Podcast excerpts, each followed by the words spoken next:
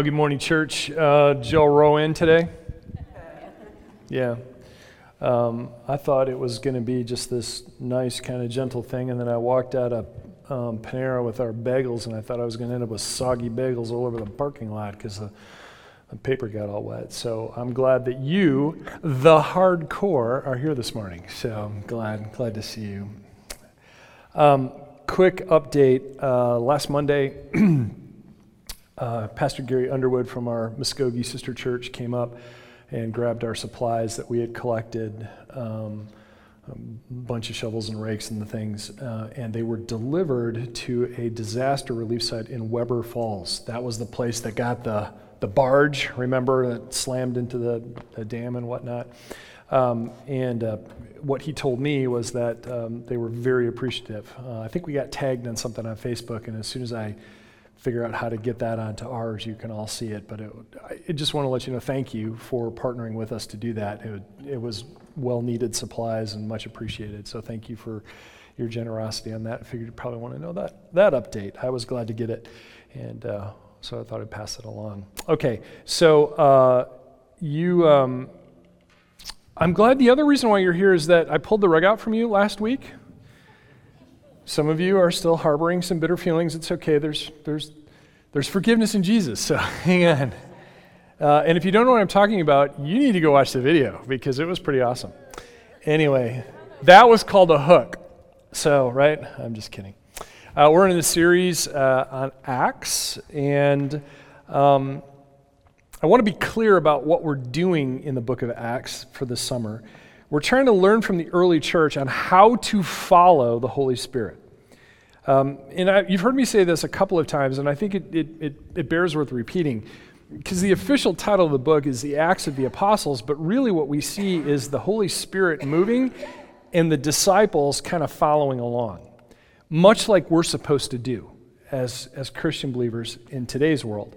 And so we're trying to learn from that early church and, and really grasp, at least begin to grasp, um, how we can actually follow him. And so, what we've done is we've, we've heard Jesus make this command to wait in Jerusalem. That was fun, I'm sure.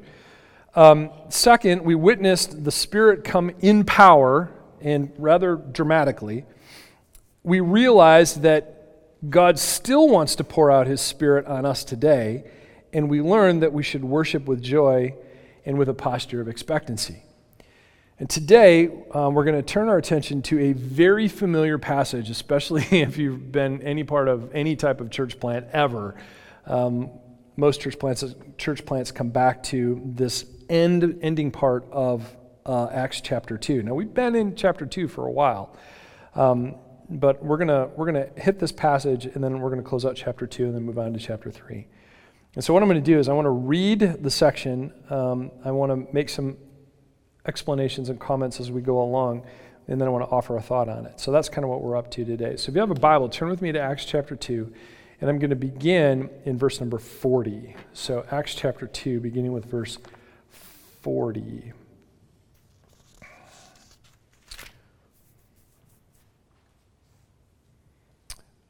You know, when, when I first went to seminary and we, we did that and we told people to turn to that chapter, you're supposed to wait till you finish hearing people flipping pages. But now with cell phones and whatnot, you can't do that anymore. It's, it's throwing me off my game. So, no, I'm just kidding. All right, we're going to be in, in uh, verse 40, chapter 2, verse 40. With many other words, he, meaning Peter, warned them and he pleaded with them Save yourselves from this corrupt generation. Those who accepted his message were baptized, and about 3,000 were added to their number that day. That's what we call a megachurch, right? Verse 42.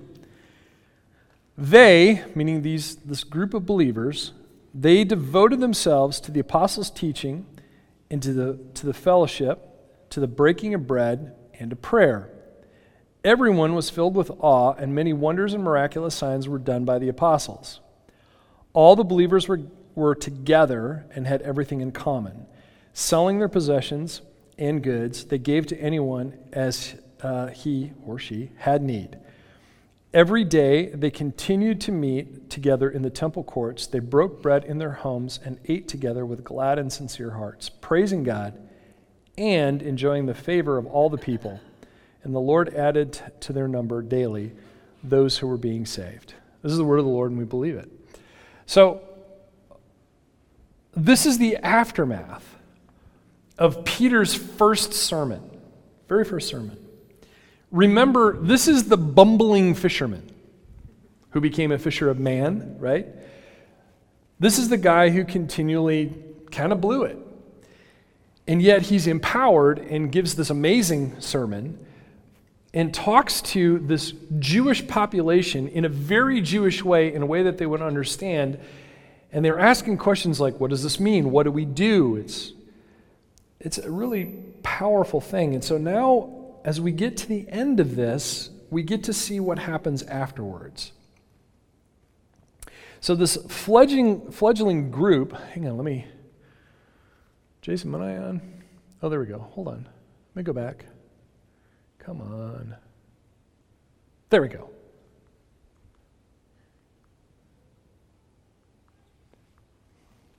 Due to technical difficulties beyond our, your control. Go ahead and advance it for me, Jason. Okay. Uh, go back to the first one if you can.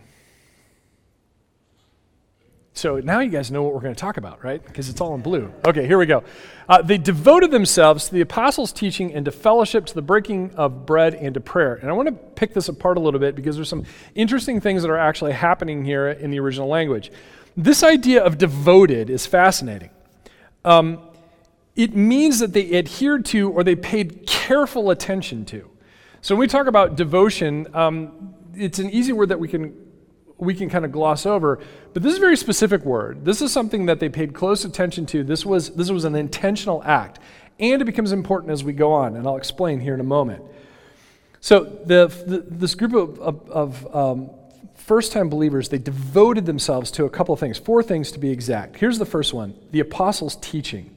Again, easy to read over because we're like, well, yeah, the apostles are there. They're going to be teaching. And, but my question is, what were they teaching? What was it that they were teaching? And so this is, this is an important thing. So we can kind of get a glimpse of that just by looking back at, at Peter's sermon. So we, we, we can understand that they're teaching about who Jesus is or was in this particular case, what he did, not only um, just what he did on the cross, but also the miracles that he did and ministering to people. Uh, they probably, I can imagine, talked about his commands, which, you know, love was kind of a big deal, right? Love God, love people. That was certainly part of it. We know that repentance and forgiveness is probably, uh, or very likely, part of that, uh, that set of teachings, and of course, the Holy Spirit, because this is all new and they're teaching on these things. And, and the thing that's important to, to remember here, at least in my mind, is that they were teaching all the things that we find here. Because this didn't exist yet, not as we know it, right? The Old Testament, of course, but the New Testament, those, those things that the apostles were teaching are what we find here in the Bible. And, and really, what, what it comes down to is what does life with the Bible look like in my life? Now, now think about that if we take what's in there and we try to apply it or we try to learn from it, we try to, uh, like, the way I like to say it is absorb it and actually live it out, what does it look like in my life? And I can imagine that you have this group of Christians who are, are, are beginning to believe and they're, they're seeing things that are going on around them and they're asking themselves a question of, okay, if I'm claiming that I follow Jesus, what does that actually look like in my life? And the apostles, of course, are modeling that to a certain degree, but they're having to teach people because they don't necessarily have that same frame of reference. And so, what does that actually look like? Well, they get a little help by the next one. So, it's the apostles' teaching, and to what's the next word? Fellowship. Now, this is a fascinating word. Some of you have heard me talk about this before. The term here in Greek is called koinonia.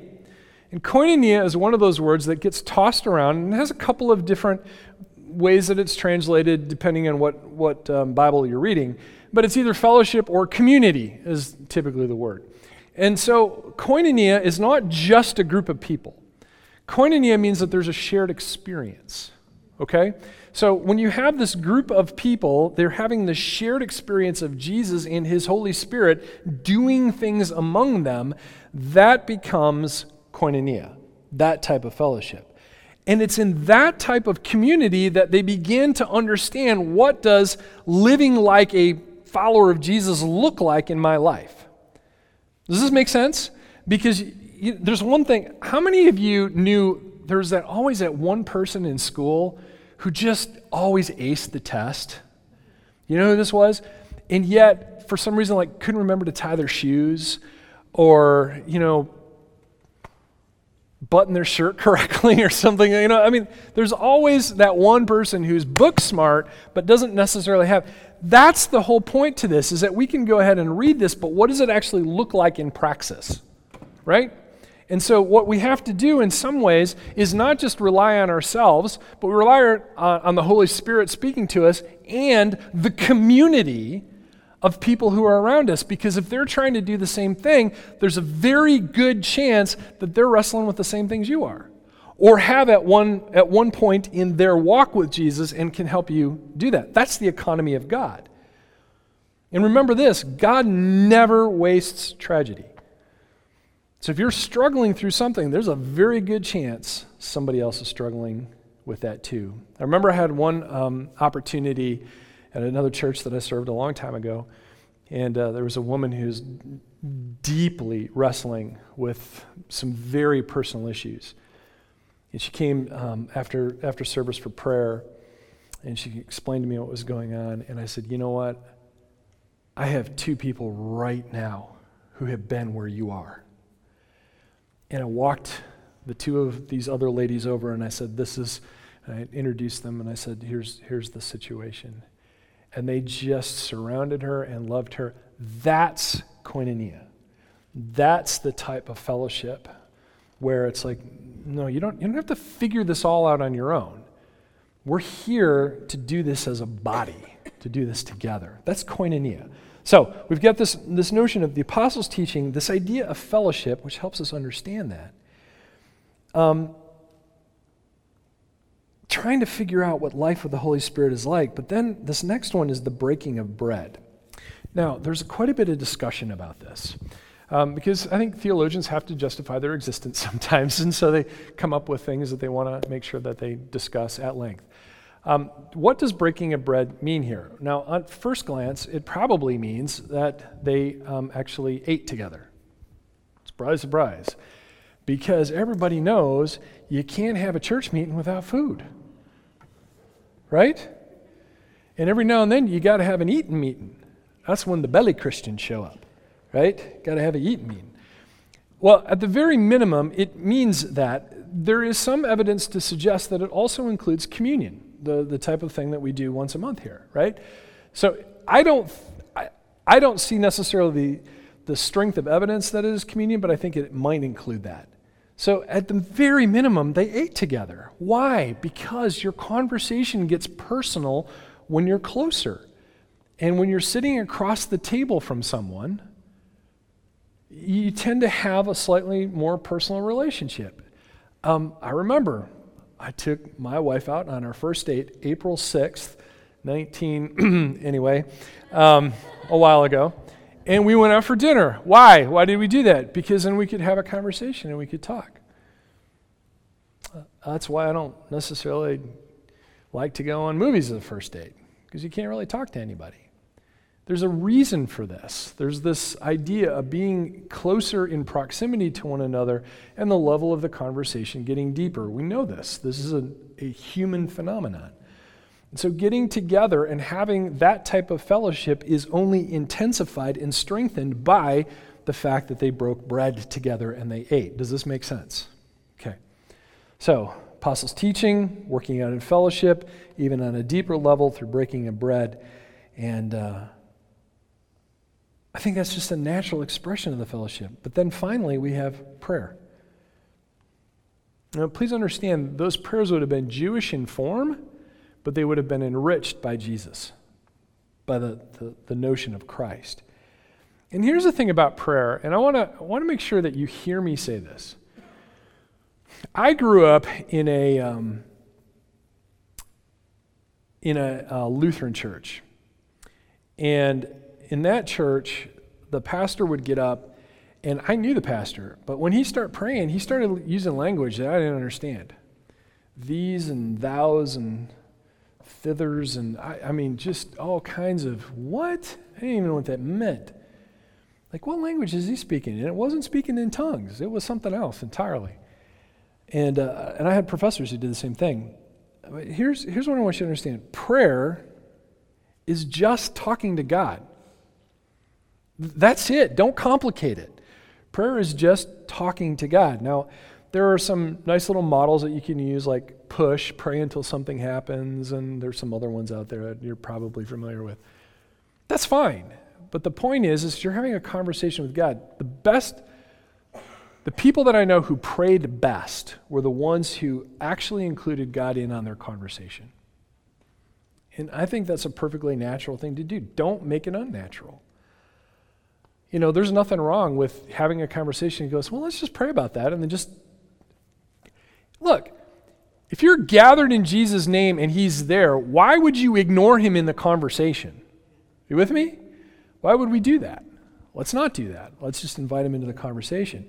So there's this idea of this kind of, I, I, guess, deepening sort of thing. You've got the apostles' teaching, you've got fellowship, you've got the breaking of bread, and then you have prayer, which, by the way, can be pretty intimate. In fact, one of the things that I sometimes um, will tell a couple who might be getting married is don't pray together alone. That is a very intimate thing. You, you have to be careful of those. It's a very intimate thing to do that. But if you're within a group of people and you're doing it together, you find that you go a little depth. Some of the best prayers I ever heard when we were doing group prayer for somebody, and there are things that you will say to a person in prayer that you would never say to their face beautiful things, encouraging things, powerful things that they actually need to hear, especially if you're doing hot seat prayer. You got one person in the middle and everyone laying on hands. I've heard that I've seen people break down in tears because they've never felt that kind of love before.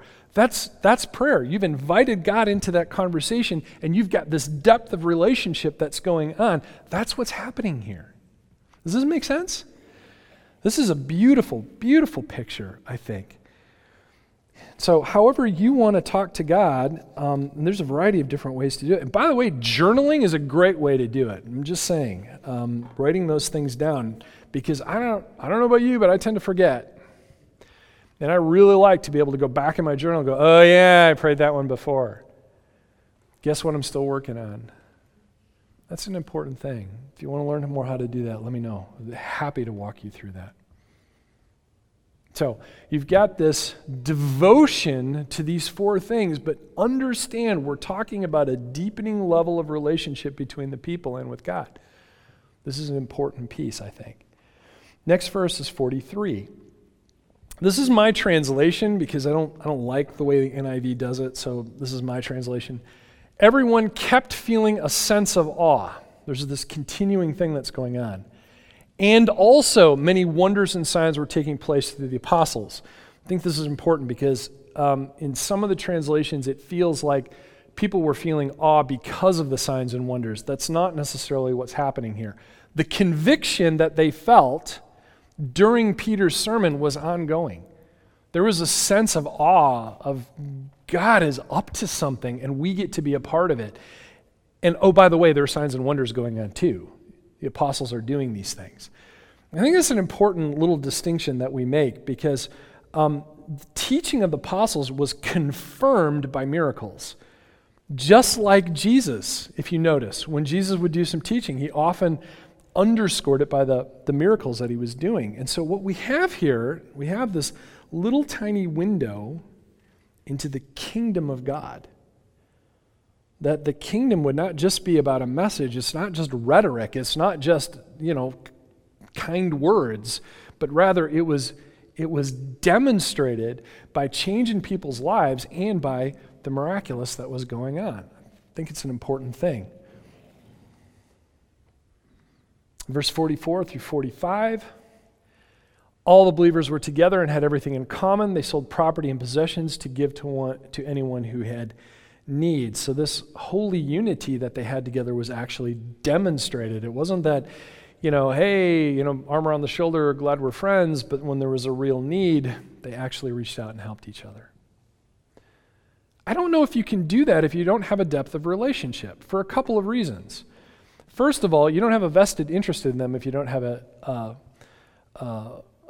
more intimate, related, more personal relationship with them. But here's the other piece. I don't know how many times I find out things where people had a need until afterwards. It drives me crazy because it's like I can't help you if I don't know about it when it's happening, right? So to have that kind of depth of relationship, you begin to learn about people and the needs that they may have. That's the economy of God again. And so we have to be comfortable with saying, you know what, right now, I, I could use a little help. And we Americans hate that, don't we? Pull yourself up by the bootstraps. That's not a biblical idea. It's, it's just not. The point is, is that we are a body and we need each other at some time. And there is going to be points in my relationship with Jesus, in my walk, in my life, that I'm going to need you and you're going to need me and we need each other. That's the whole point. We're not supposed to do this thing alone. And so you have to have that depth of relationship in order to get to this point. So, verse 46 is a little tricky. Um, here's this is my translation again. Um, because again, I don't like the NIV one here. Every day they devoted themselves to meet in the temple courts. They broke bread from house to house and ate with glad and sincere hearts. Now, remember when we talked about devoted earlier, this is the exact same word. They devoted, they were attentive to meeting in the temple courts. Now, if you're in Jerusalem and you're a good Jew, you would go to daily prayer. And so there, there's a couple ways to understand this, I think. This idea um, of temple courts is really about the corporate form of worship. That's what we do here. This is corporate worship. There is something to be said for that. Um, a few years ago, there was a big move to have house churches. And I liked house churches. There's things about that I like. I think it pulls from Acts chapter 2, but I think it ignores the fact that there is this there is something about when the tribe gets together. Right? When we all are gathered in the same place and we're singing and we're worshiping, there is something about that that I think God enjoys. If you don't believe me, read Revelation chapter 4, when it talks about all of creation worshiping all at the same time. It's not that, you know, 10 a.m., hey, Thrive Church is worshiping, and there are probably a bunch of other churches. No, all of creation has been worshiping. We're just joining at 10 a.m. on Sunday morning, okay? Let's keep that, let's keep that in perspective. But there's, there's this idea here that they devoted themselves to, to being in church. That's the best way I can describe it.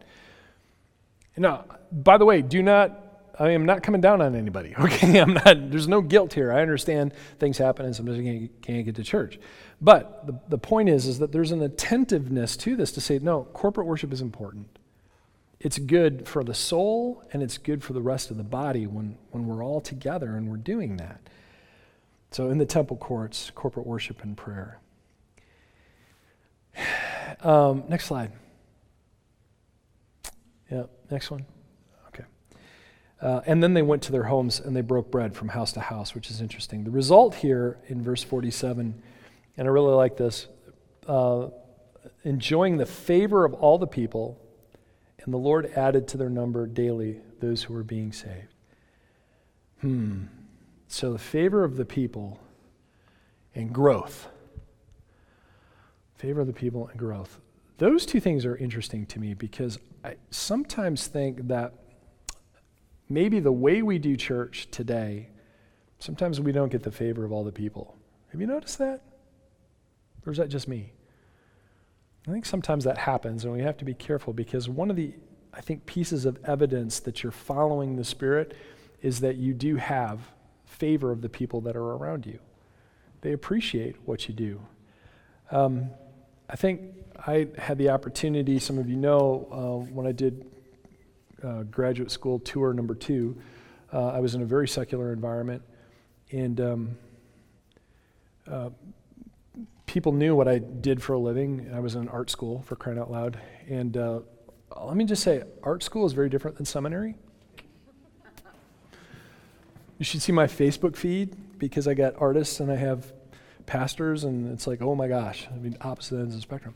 But one of the things I remember, I'll never forget this, and, and I've said this before, but I had a, a, a person that I knew who looked at me just quite point blank and said, I don't like Christians, but I don't know what to do with you.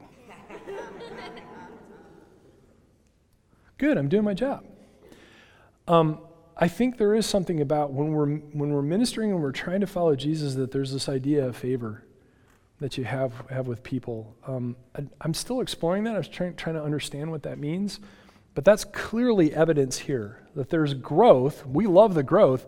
But this idea of favor with, with all the people, that's interesting, I think. I think that's interesting. Um, someday I might dig a little bit deeper.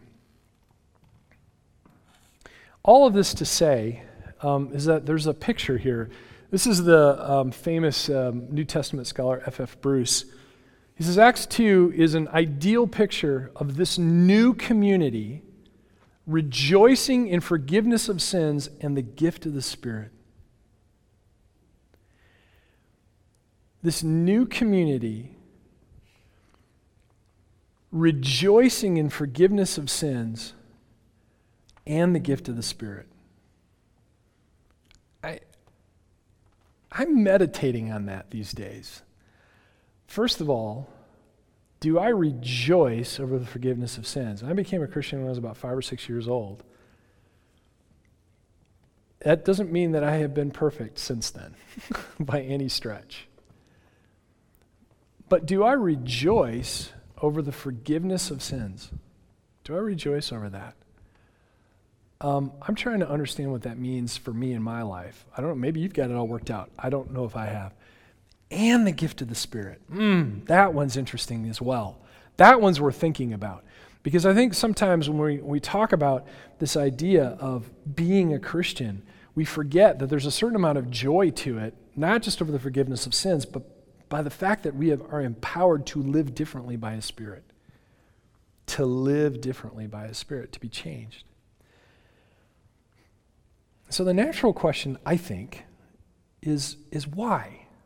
Why was there this favor and why was there this growth? And there's this rejoicing aspect to it and all of that. And I, am asking that question because I'd, I'd, like to be able to replicate it. That would be great. Um, but also figure out how.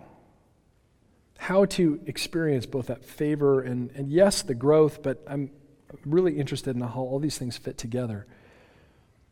And, and part of us, I think, I think part of us really wants that too. We want to experience the same thing that we read in Acts chapter 2. It's the reason why we go back to it over and over again, I think. And so one of the things that we do is we, we double down on Bible study, right? But double down. We're going to Bible study because that's the apostles' teaching. We're going to do that, right? We're going to do that. And then we promote small groups because that's a fellowship aspect to it. And uh, we even offer, you know, prayer time after messages, and uh, we think, you know, that's that's a good idea. And sometimes we pray together when we're when we're in small groups, and all those things are good things. And by the way, you ought to study your Bible more. You ought to be part of a small group, and you ought to pray. Okay, I mean, those things are important. But but but but but but here's the here's the difference. Here's the difference. It all starts with the presence of God. We must understand this. It all begins with the presence of God. The Holy Spirit came down, and the people grew to expect Him to be a part of whatever it is that they were doing. That's where all the signs and wonders came from, right? It all starts with the presence of God. Why did they have favor and growth? Because this, this thing that we call the kingdom of God is different. It's just, it's different. I mean, people act differently and they do things that are, are different. There's real forgiveness, there's empowerment for change, there's all of those things. And, and if I were, if I were going to sum this up, and I think this is so important because I, I think I've talked about the kingdom of God since the day I started preaching, I don't know, 10 years ago or whatever kingdom of God is the central component of it all. But what I'm coming to realize is that you cannot have a king, kingdom, without a king. Does this make sense? You cannot have a kingdom of God without the king. So if you're wondering why we're harping on presence of God, it's because that's the king. And if you really want to see the kingdom come down and express itself in truly fabulous ways, even here on earth, even in this assembly, you can't have the kingdom without the king.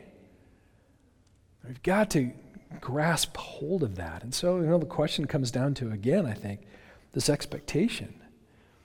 You know, I mean, I hope that when you come here, at least you are expecting um, great music, you know, a, a, decent, thought provoking sermon. If you've got kids, your kids are going to have a good time, they're going to be safe, and that they're going to hear something about Jesus. I hope that there's all those things.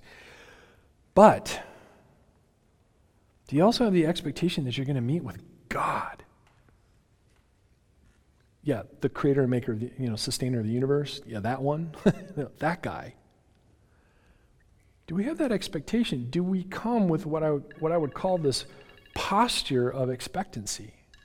Are we expecting God to meet with us, to speak to us, to help us through whatever it is you're dealing with, and, and that you may have opportunity to help somebody else deal with whatever it is they're dealing with?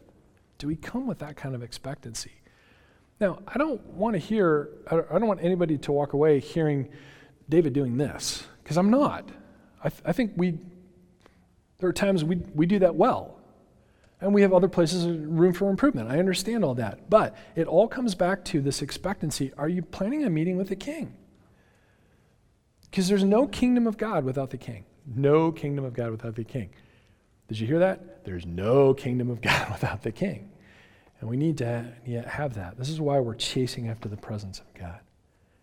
And so, my, my encouragement to you is to devote yourself to the apostles' teaching, of course to fellowship, the breaking of bread, to prayer, all of those.